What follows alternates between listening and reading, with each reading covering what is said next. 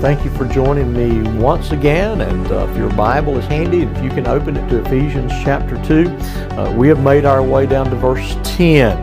And so, in just a moment, I'm going to read verses 8, 9, and 10, but we're going to focus in on a very small portion of verse 10. Again, explaining uh, uh some of the important details related uh, to our salvation.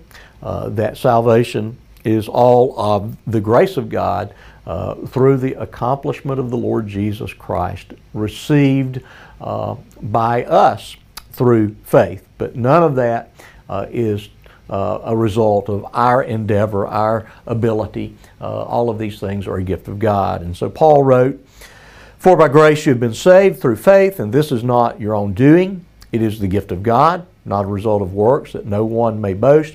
For we are his workmanship, created in Christ Jesus for good works, which God prepared beforehand that we should walk in them. And so, uh, we as believers are the workmanship, the craftsmanship, the design and build of God Himself. Uh, that uh, everything about salvation is by God's design. And so uh, he has he has built this and he is working out all the details as it's applied to each individual believer uh, throughout the course of history.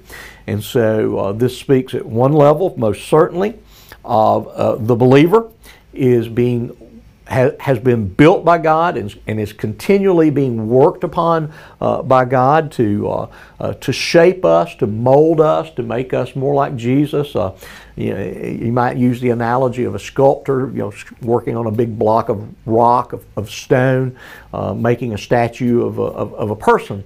And how do you do it? Well, you, you take away everything that doesn't look like the human being you want to portray.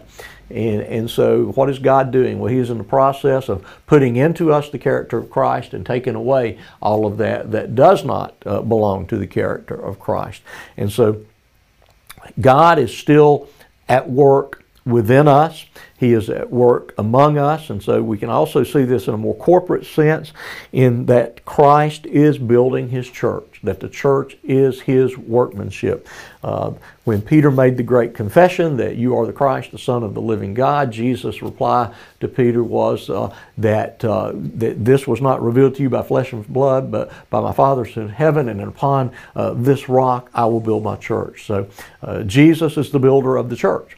And so he, he is this uh, master builder that, according to his wise design, is building this thing, uh, the church. So whether we look at it individually, uh, in conversion, or corporately in the, uh, the unified uh, building of uh, the church, both locally and universally or globally, we are God's workmanship. And so we are thankful for that, uh, that He is at work in us, He is at work among us, and that He will, com- He, he has never abandoned a project yet.